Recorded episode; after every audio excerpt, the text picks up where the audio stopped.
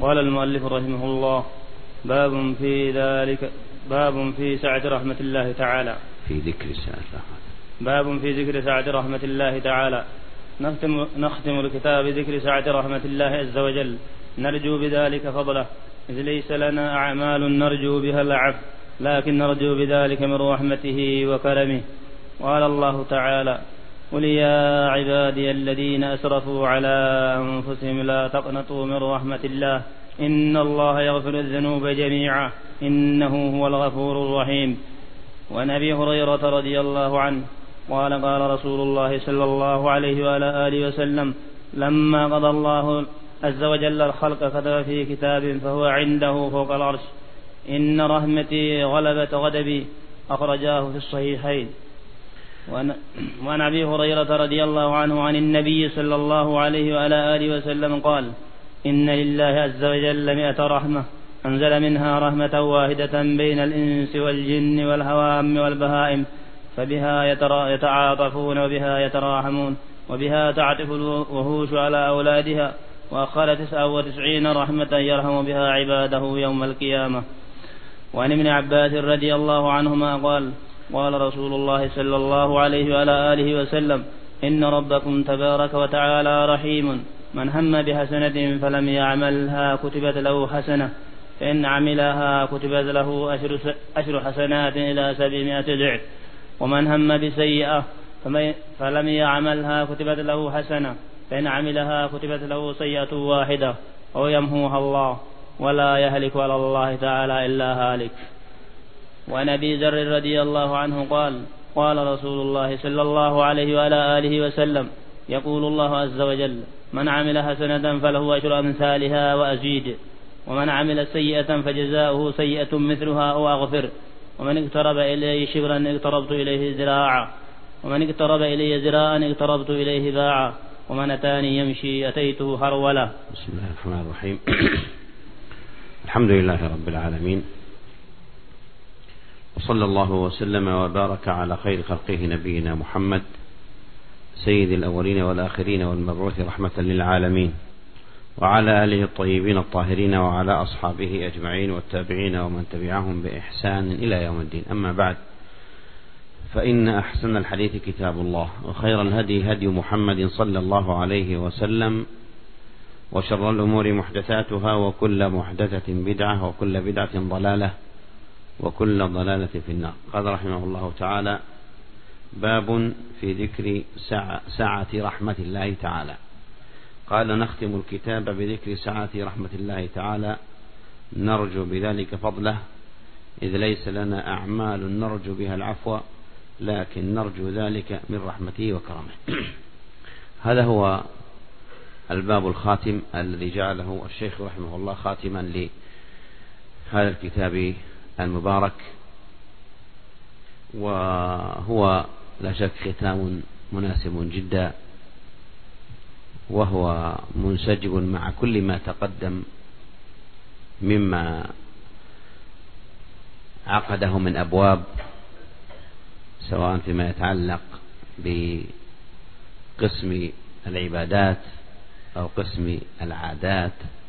أو قسم المهلكات أو قسم المنجيات. كان المؤلف رحمه الله هنا جريا على أصل الكتاب الأصل وهو كتاب إحياء علوم الدين قسمه إلى هذه الأقسام الأربعة قسم العبادات ثم قسم العادات ثم قسم المهلكات ثم قسم المنجيات. ثم ختمه بالكلام على اليوم الآخر وأحواله وعلى الجنة والنار. ثم ختمها بهذا الباب العظيم وهذه المناسبة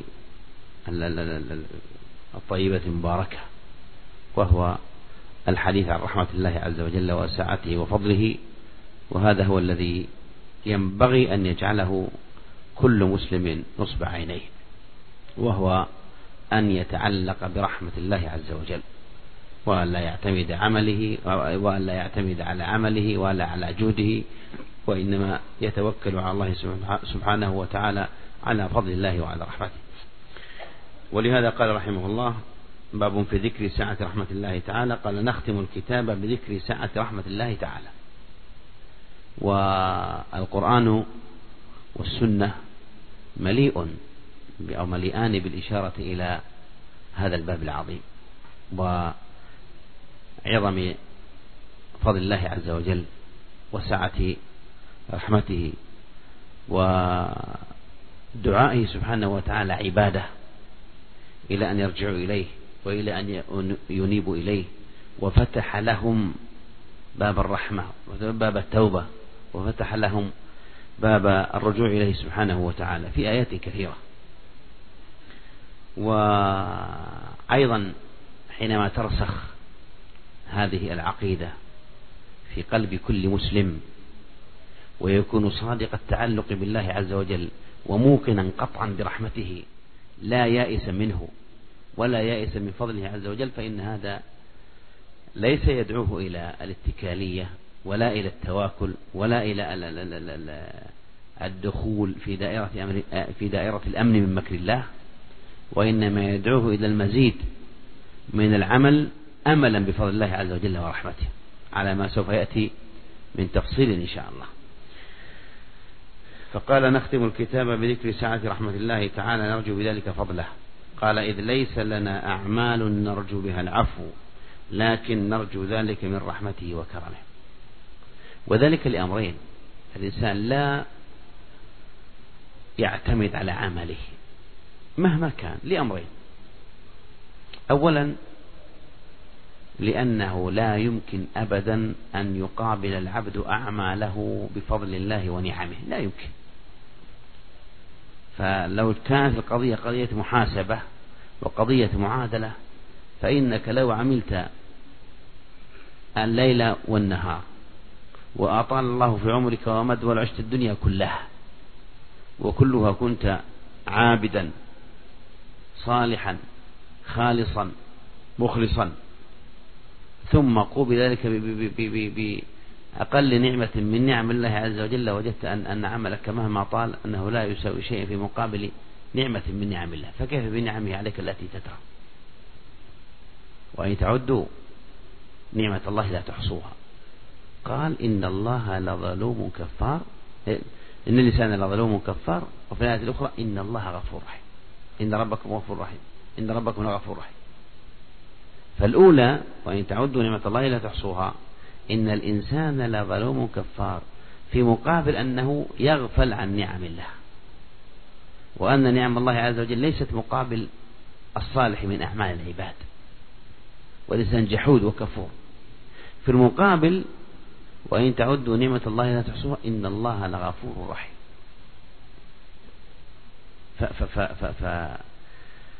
في مقابل عمل الإنسان الإنسان ظلم كفار لا تقابل نعم لا تقابل أعماله نعم الله عز وجل. وفي جانب الله سبحانه وتعالى الله عز وجل ينعم علينا ومع هذا يغفر لنا سبحانه وتعالى. لا يقابل نعمه وفضله بأعمالنا. فهو الغني عنا وطاعته وطاعتنا لا تنفعه ولا يقابل نعمه سبحانه وتعالى وفضله بأعمالنا. ولهذا قال إذ ليس لنا أعمال نرجو بها العفو. لكن نرجو ذلك من رحمته وكرمه. وهذا هو الذي كما قلنا ينبغي أن يجعله العبد نصب عينيه. أنه يعمل ويجد ومع هذا لا يتعلق بعمله. ولهذا قال نبينا محمد صلى الله عليه وسلم لن يدخل الجنة أحد بعمله. قالوا ولا أنت يا رسول الله؟ قال ولا أنا. إلا أن يتغمد الله برحمته أو كما قال صلى الله عليه وسلم. فرسول الله صلى الله عليه وسلم الذي هو أفضل البشر وأفضل الخلائق عليه الصلاة والسلام وأعطاه الله ما أعطاه ويتعبد حتى تفطرت قدماه. يقول والصحابة أدركوا عظم ما قدم للإسلام وما قدم للخير وبخاصة أنه آه، كل من من من من دخل في الإسلام أو عمل عملا في الإسلام فإن فإن لنبينا محمد صلى الله عليه وسلم نصيبا منه. لأنه هو سبب الهداية. ولهذا الصحابة قالوا حتى ولا أنت لأن أعماله في مقابل أعمال الناس الآخرين لا لا لا لا, لا, لا تحصى. قال ولا أنا إلا أن يتغمد الله برحمته. ثم أورد بعض الآيات والحديث فورد قوله تعالى قل يا عبادي الذين أسرفوا على أنفسهم. لا تقنطوا من رحمة الله. إن الله يغفر الذنوب جميعا إنه هو الغفور الرحيم. هذا خطاب من الله عز وجل للمسرفين على أنفسهم. المقصرين نهاية التقصير. والذين يدركون عظم تقصيرهم وتفريطهم في جنب الله عز وجل. ومع هذا ناداهم الله عز وجل بنداء الرحمة ونداء المغفرة. فهو خاطب الذين أسرفوا على أنفسهم. مع أنه في مقام آخر قال إن المسرفين وأصحاب النار.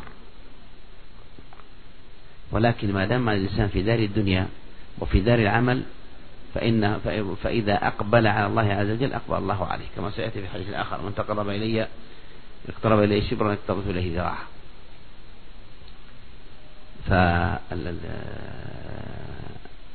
كما قال الله عز وجل ما يفعل الله بعذابكم إن شكرتم وآمنتم.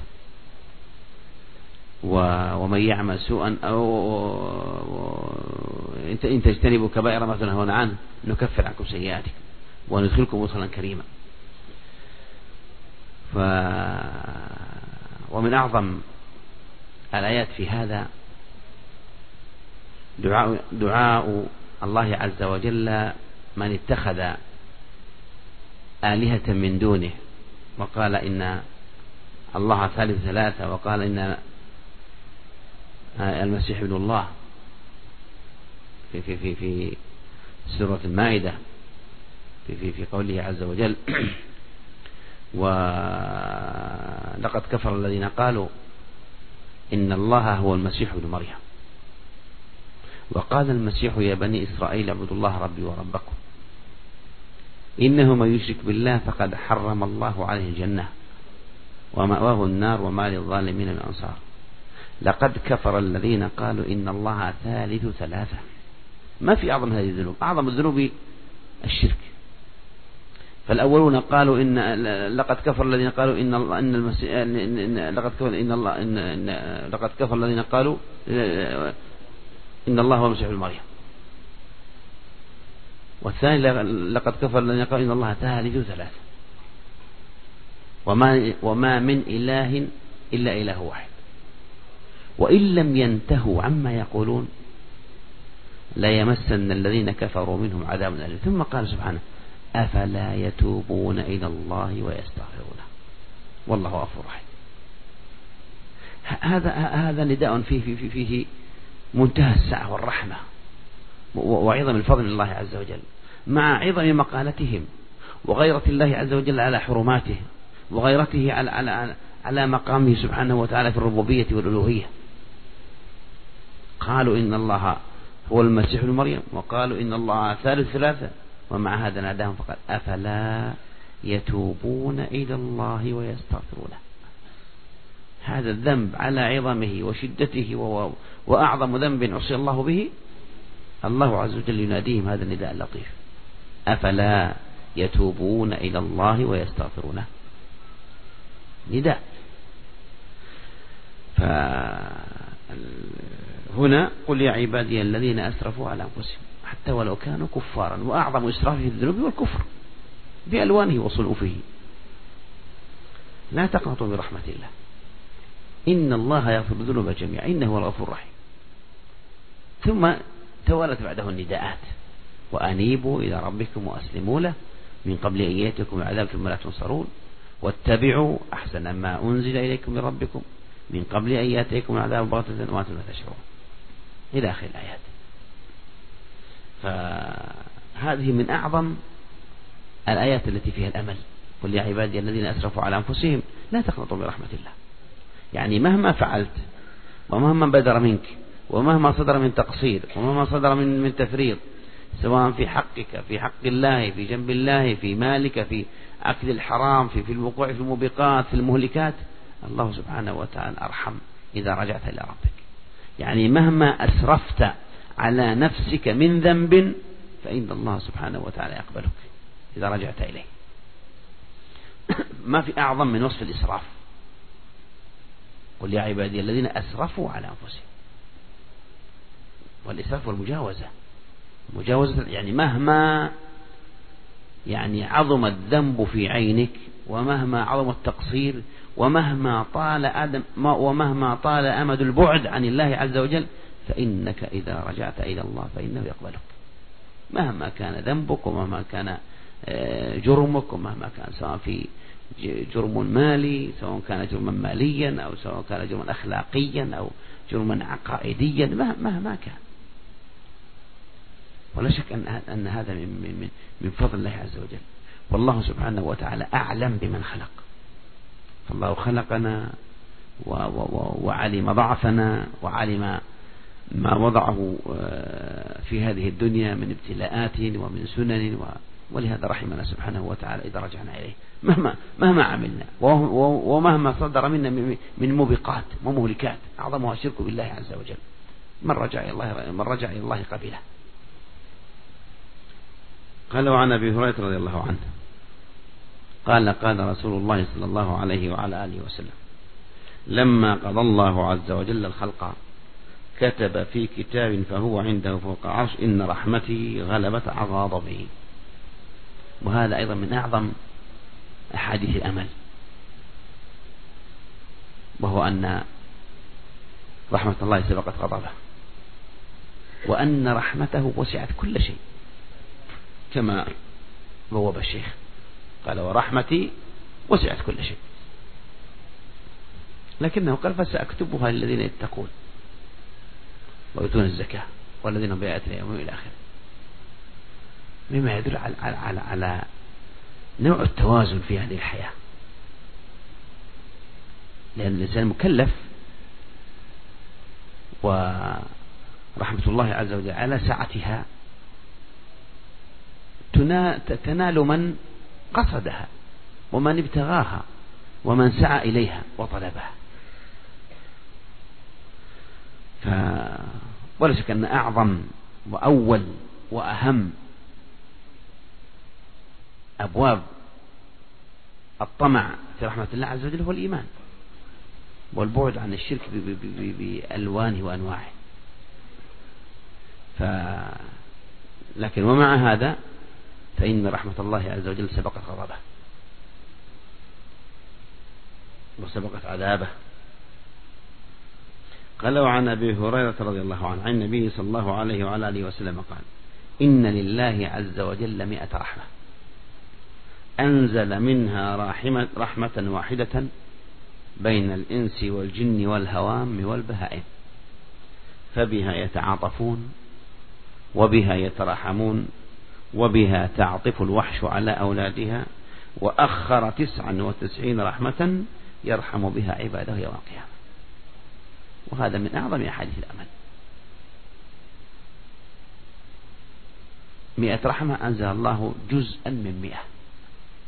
فكل ما تراه من ألوان الشفقة. وأنت ترى صورا كبيرة من صور الرحمة. سواء البهائم الطيور ابن آدم. أنت تحس أحيانا بنوع من الشفقة الرقيقة جدا على إما على أولادك وإما أحيانا على بعض البائسين من يتامى ومساكين وأرامل. بل, بل, بل, بل, بل قد ترى غيرك عنده من, من, من الرقة ما ليس عندك. كل ما تراه من ألوان الرحمات التي قد تعجب منها أحيانا في بعض بني آدم أو في بعض البهائم. هذا كله لا يمثل إلا جزء من مئة. مجموعه كله لا يمثل إلا جزءا من مئة جزء. حينما ترى البهيمة السبع الشرس أمام صغيره يرفع مثلا قائمته من أجل أن يرفع من أجل أن يرضع وليده أو يرفع جزءا من جسمه من أجل أن يدخل وليده الصغير تحته ليحفظه أو يحضنه أو يدفئه أو نحو ذلك. ثقة ثقة لا لا في بهيمة لا تعقل ومع هذا الله عز وجل وضع فيها مواضع. ولا شك أن هذا محل العجب.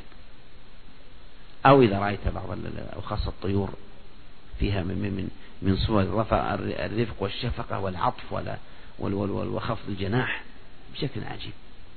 هذا كله كل ما تراه من مجموع رحمات الخلائق من بني آدم والحيوان والطير هذا كله لا يمثل إلا جزءا من مئة جزء. كل هذا المجموع. بل حتى أنك أحيانا ترى كما قلنا بعض أنواع فروق الرحمة في بني آدم. بعض الناس عندهم من الرقة شيء عجيب. لا يكاد يرى منظرا بائسا إلا وقد وقد وقد آه، اغرورقت عينه بالدموع. هذا كله لا يمثل إلا جزء. إن لله عز وجل مئة رحمة. أنزل منها رحمة واحدة بين الإنس والجن والهوام والبهائم فبها يتعاطفون وبها يترحمون وبها تعطف الوحش على أولاده. وأخر تسعا وتسعين رحمة يرحم بها عباده. ولا شك أن بهذا يعظم أملنا رحمة الله عز وجل يوم القيامة متعلقون بها إن شاء الله. ويرحم عباده. لكن علينا أيضا أن, أن, أن, أن, أن, أن, أن نطيع الله عز وجل فيما أمر وأن نحذر المعاصي والتقصير مع طمعنا وأملنا في رحمة الله عز وجل. قال وعن ابن عباس رضي الله عنهما قال قال رسول الله صلى الله عليه وعلى آله وسلم إن ربكم تبارك وتعالى رحيم. من هم بحسنة فلم يعملها كتبت له حسنة. فإن عملها كتبت له عشر حسنات إلى سبعمائة ضعف. ومن هم بسيئة فلم يعملها كتبت له حسنة. فإن عملها كتبت له سيئة واحدة أو يمحوها الله. ولا يهلك على الله تعالى إلا هلك. هذا من أعظم توضيح المراد. في رحمة الله عز وجل على المكلفين. كما قلنا قبل قليل الرحمة ينالها العاملون وينالها المؤمنون. وهذا التصوير في هذا الحديث من أعظم الإيضاح في المراد للمراد. فمن رحمة الله عز وجل أن من هم بحسنة فلم يعملها كتبت له حسنة. لأنه كما قال سبحانه ما يفعل الله بعذابكم إن شكرتم وآمنتم. فالله غني عن طاعتنا ولا تضر معصيتنا. وإنما لحكمته سبحانه وتعالى ابتلانا. فلما ابتلانا رحمنا. لما ابتلانا رحمنا. لأنه أعلم سبحانه وتعالى بمن خلق ويعلم ضعفنا. ولهذا من هم بحسنة فلم يعملها كتبت له حسنة.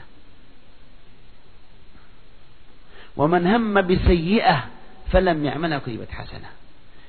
تصوروا إذا اعتقد المسلم هذه العقيدة. أنه إذا هم بحسنة فلم يعملها فهي حسنة. وإذا هم بسيئة فلم يعملها فهي حسنة. إذا إذا كم سيكون صلاح في الأرض؟ وكم يكون صلاح يصدر من البشر؟ تتوجه إلى الخير وقد يعيقك معوق ويحصل ما يحصل فلم يصدر منك خير لكنك توجهت إليه فأنت مثاب. إذا دائما يكون وإن لم تفعل مجرد همك وعزمك وإرادتك دائما متوجهة إلى الخير في الجانب الآخر إذا همت نفسك بسوء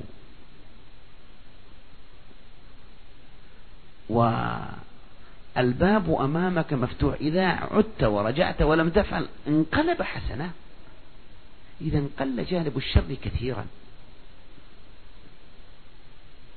لا من حيث صلاح الناس وهو من جانب آخر لا شك يدل على رحمة الله عز وجل. فهو في الحسنات مجرد أن نهم بفعل الخير يكون حسنة وبباب الحسنات أيضا مجرد أن نهم عن ترك الشر حسنة. ثم ما بين ذلك أوسع وأوسع. وهو إذا عملت حسنة جعلها الله عشر حسنات. قال من هم بحسنة فلم يعملها كتبت له حسنة.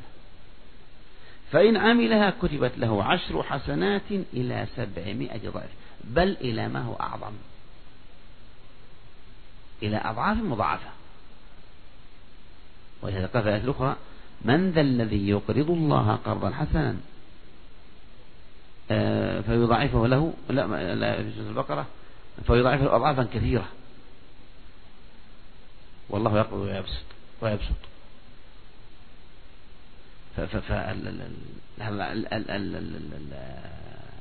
المضاعفات لا تتناهى ومن أجمل ما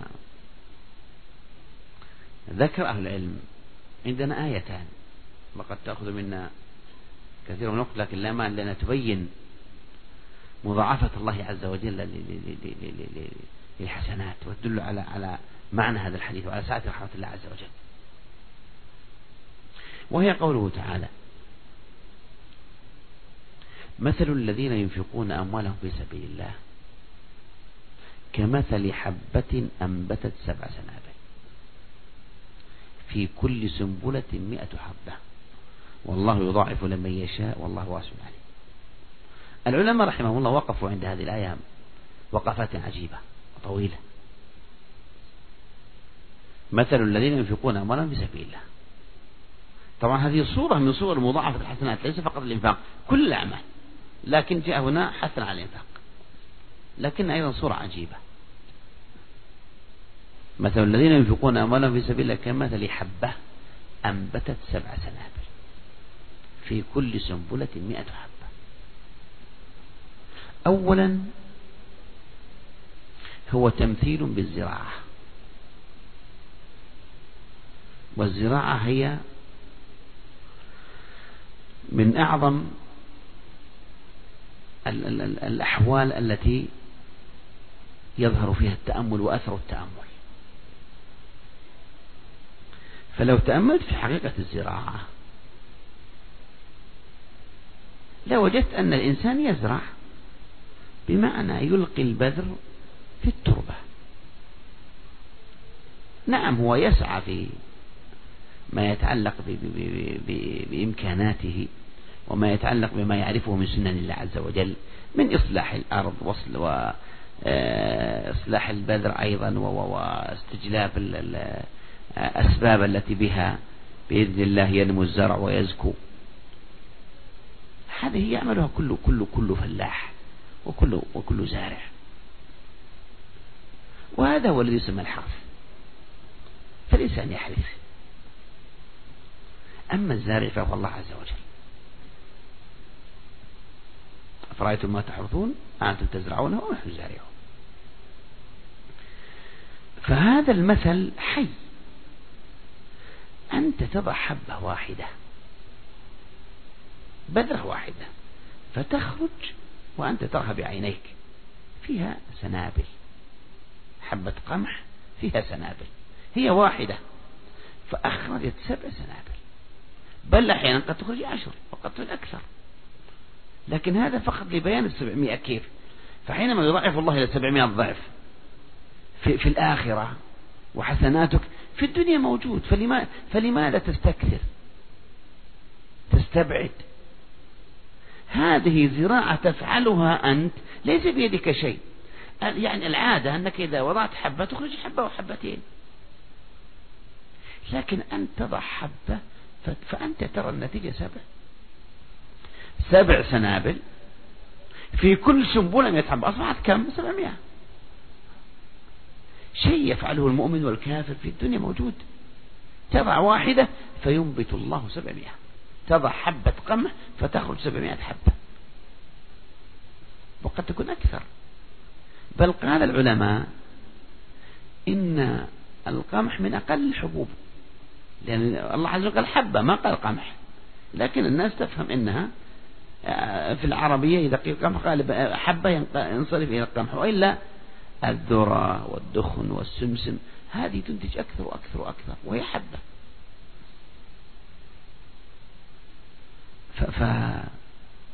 فالقضية فعلا قضية قضية ظاهرة جدا. يذكر الله لنا مثلا حيا نشاهده. فأنت إذا فعلت الله عز وجل يضاعف إن أنفقت مال إن وصلت رحم إن جاهدت في سبيل الله إن طلبت علم إن آه، أي أي نوع من أنواع الخير سيضاعف سيضاعف. كما لاحظت في الدنيا أن أن البذرة أمامك تضاعفت كما ترى والله هو الذي ضاعفها. ما لك أي مجهود؟ بل حتى ترى يمكن بذرتين ثلاثة واحدة فيها سبع سنابل واحدة فيها سنبلتين بس. بل واحدة يمكن سنبلة واحدة. إذا من الذي ضاعف الله سبحانه وتعالى. لا شك سبب المضاعفة حينما طلعت بذرة فيها سنبلة واحدة وبذرة فيها سبع سنابل. لا شك في عوامل. إما قد تكون البذرة ما كانت جيدة أو التربة ما كانت جيدة أو الموسم ما كان مناسب. قد تكون تأخرت عن الموسم قد تكون تقدمت قد يكون الماء زاد قد يكون نقص قد يكون طبيعة التربة وما فيها من مواد.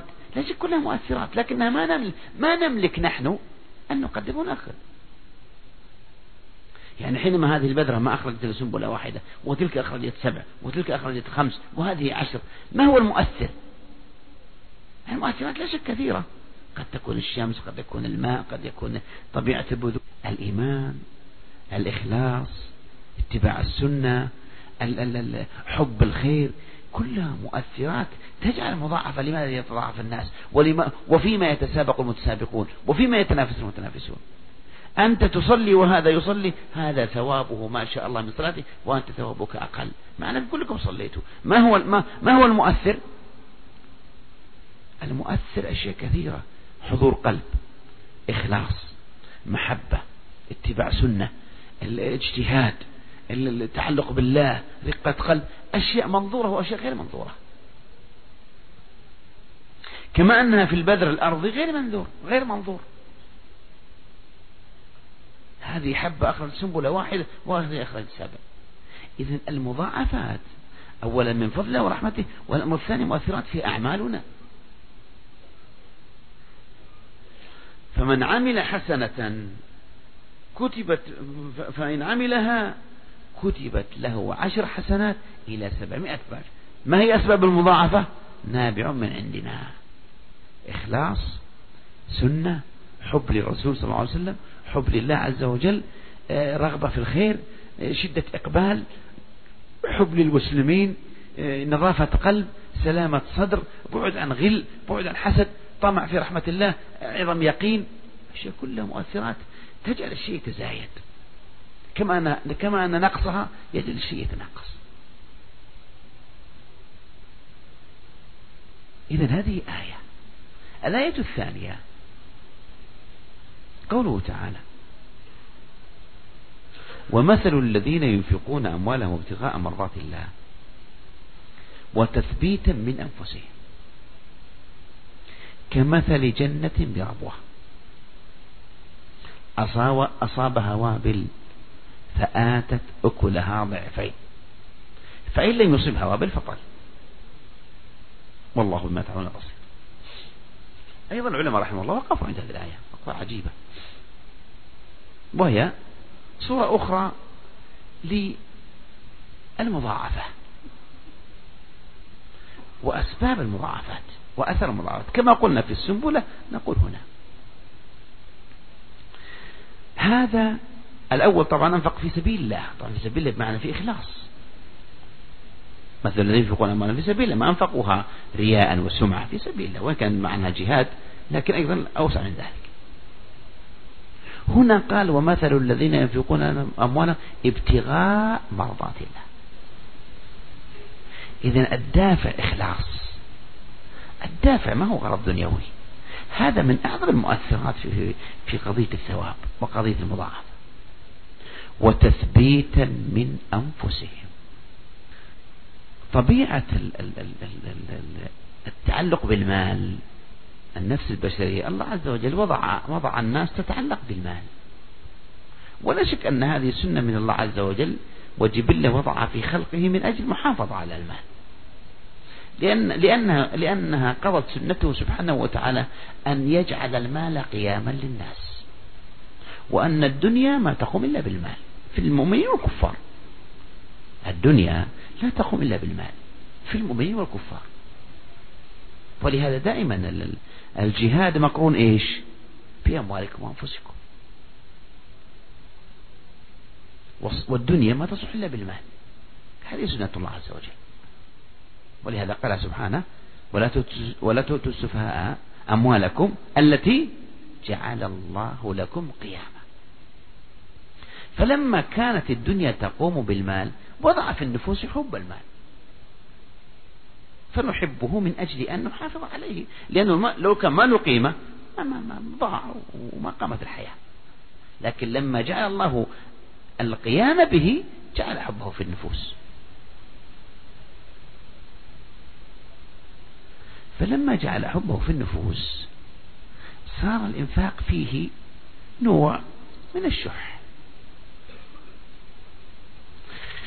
ولهذا الذي ينفق على نفسه وينفق على أولاده هذا لا يعتبر كريم ولا يعتبر سخي لأنه يعني عادي أن الإنسان وضع المال من أجل أن يصرفه بهذا بهذا بنفعه الخاص.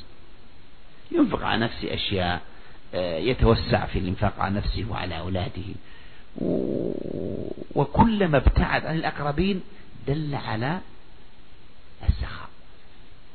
كل ما ابتعدت عن من حولك وأنفقت بعيد بعيد دل على السخاء. أما أن تنفق عن نفسك وعلى أولادك طيب ما في شك. وهو مطلوب وفي ثواب وأجر. لكن ما كل ما اتسع دائرة الإنفاق دل على السخاء والجود. ولهذا إذا إذا عمر القلب بالإيمان وقصد به العبد ابتغاء مرضات الله تثبيتا من أنفسهم.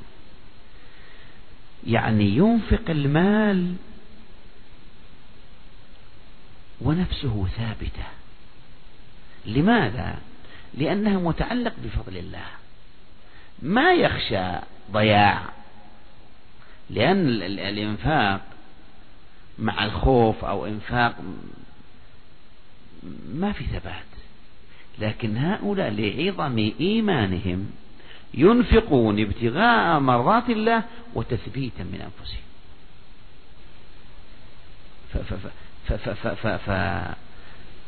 الأصل في الإنفاق أنه يجعل النفس ضعيفة ويجعلها مهزوزة.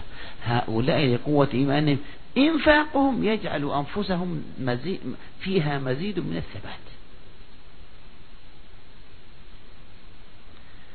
إذا هذان العنصران هما سبب المضاعفة.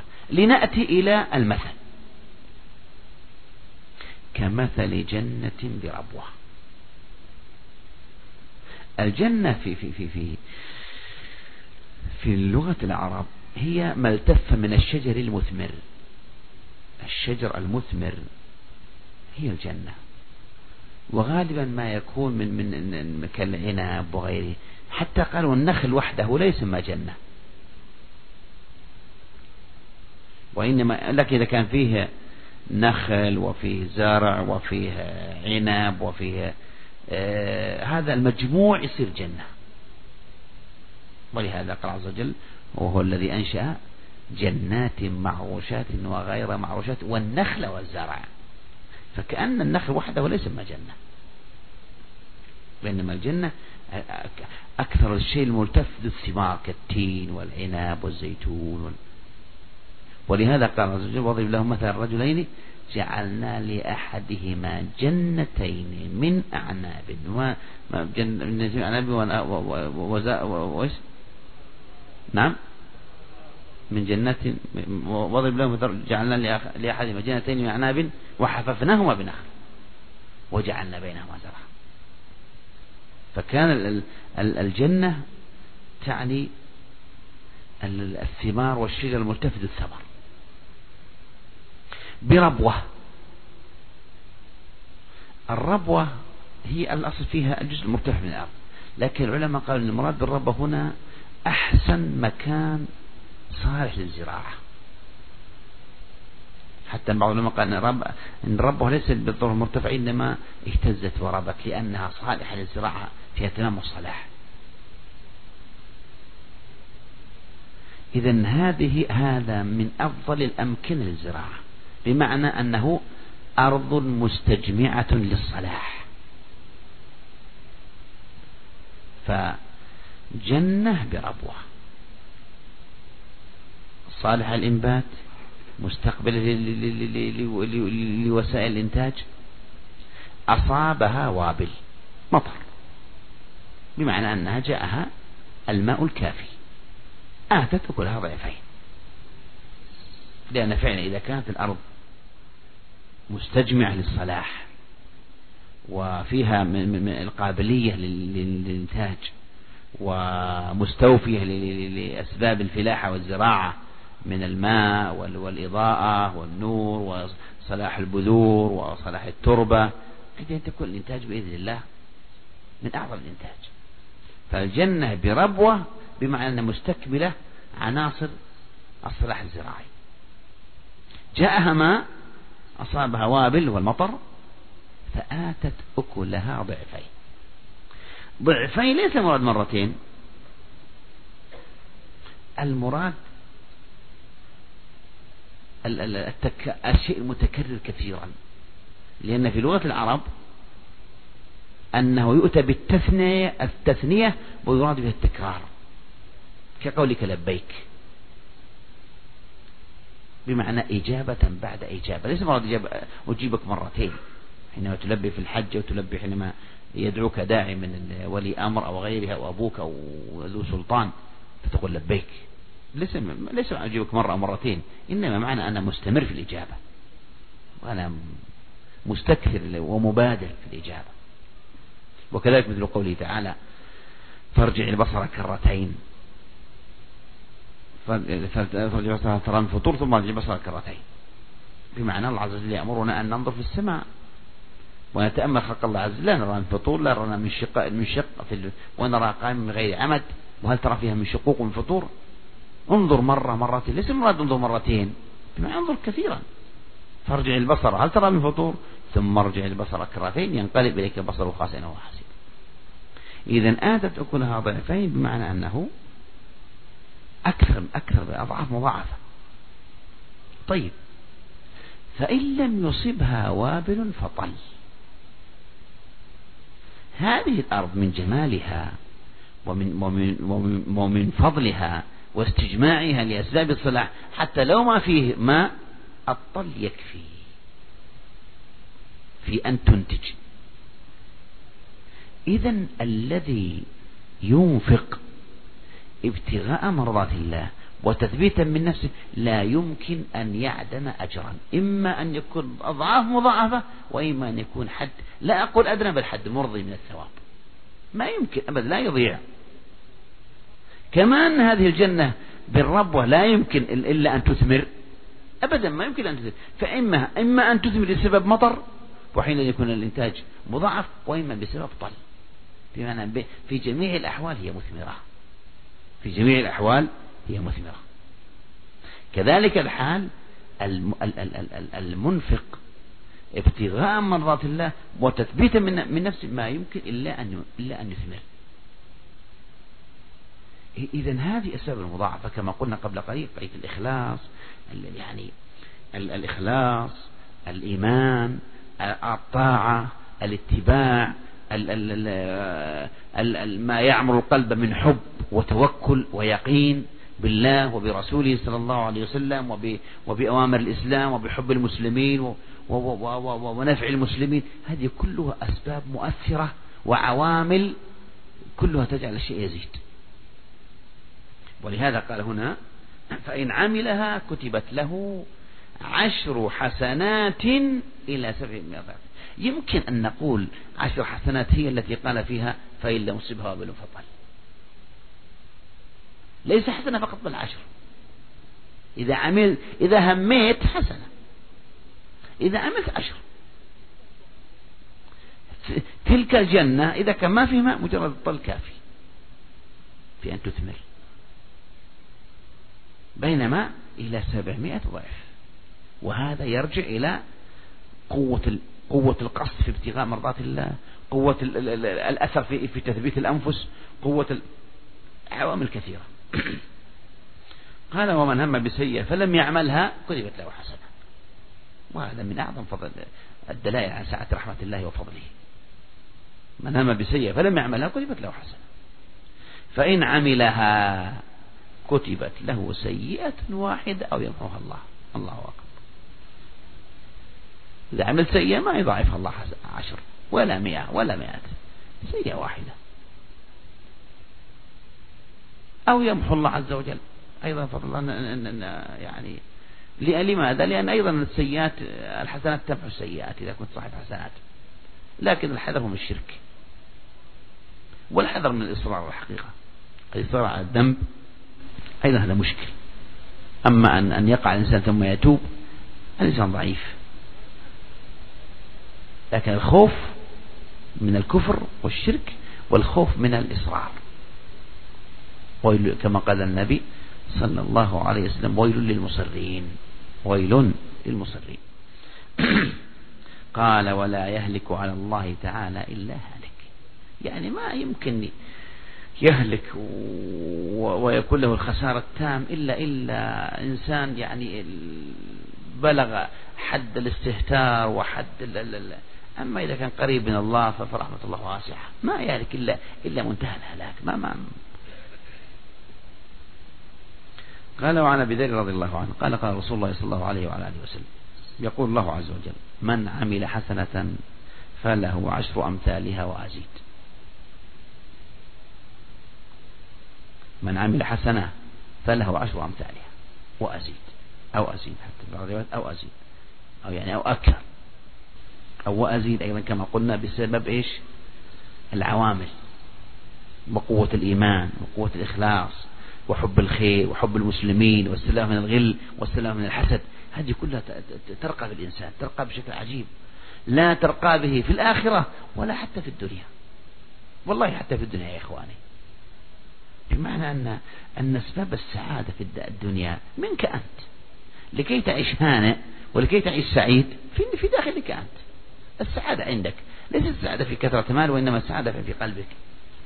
في البعد عن الغل والحسد والحرص والطمع والتعلق بالله واليقين بما عند الله عز وجل والأخذ بالأسباب وأن توقن أنه ما شاء الله كان وما لم يشاء لم يكن وما أصابك لم يخطئك وما أخطأك لم يكن ليصيبك وأنه لا مانع لما أعطى ولا معطي لما منع.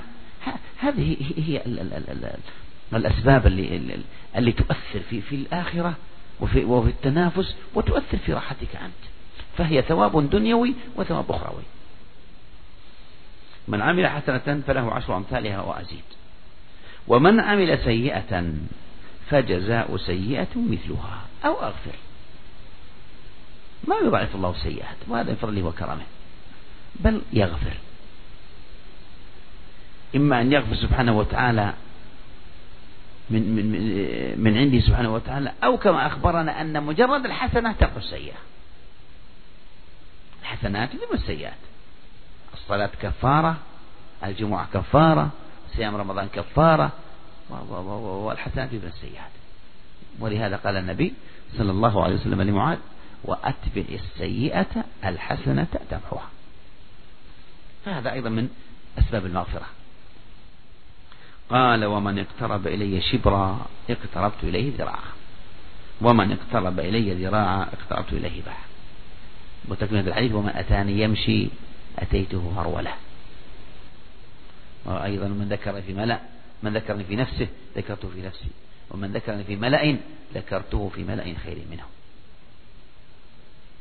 وهذا من فضل الله عز وجل. تقدم قليلا فيعطيك كثيرا. من اقترب إلي شبرا اقتربت إليه ذراعا. قال وما أتاني يمشي أتيته هرولة. وهذا من فضل الله عز وجل. طبعا الحديث المعروف في في مسلم حديث أبي ذر. يا عبادي إني حرمت ظلم على نفسي وجعلت بينكم محرا إلى آخره. قال يا عبادي لو أن أولكم وآخركم وإنسكم وجنكم كانوا على آه، لا, استغفروني يا عبادي استغفروني يغفر لكم. يا عبادي استهدوني يهدكم يا عبادي آه، استغفروني أغفر لكم. ف... ثم قال لو أن أولكم وآخركم كانوا على أفجر قلب رجل على أتقى قلب رجل واحد ما زال ذلك الملك شيء ولو كانوا على أفجر قلب رجل واحد ما نقص ذلك الملك شيء فضل الله عز وجل آه، ورحمته لأنه سبحانه وتعالى يعلم ضعفنا ولأنه غني عنا سبحانه وتعالى. فمثل هذه الأحاديث ومثل هذه الأصول في دين الإسلام من رحمة الله عز وجل وبناء الأعمال عليها هذا كله تدعونا إلى الاستزادة من الخير وتدعونا إلى آه، صدق التعلق بفضل الله عز وجل والتعلق برحمته والاجتهاد في ابتغاء فضله وأن نعمل ابتغاء مرضاته سبحانه وتعالى. وأكتفي بهذا القدر وصلى الله على محمد وآله وصحبه وسلم.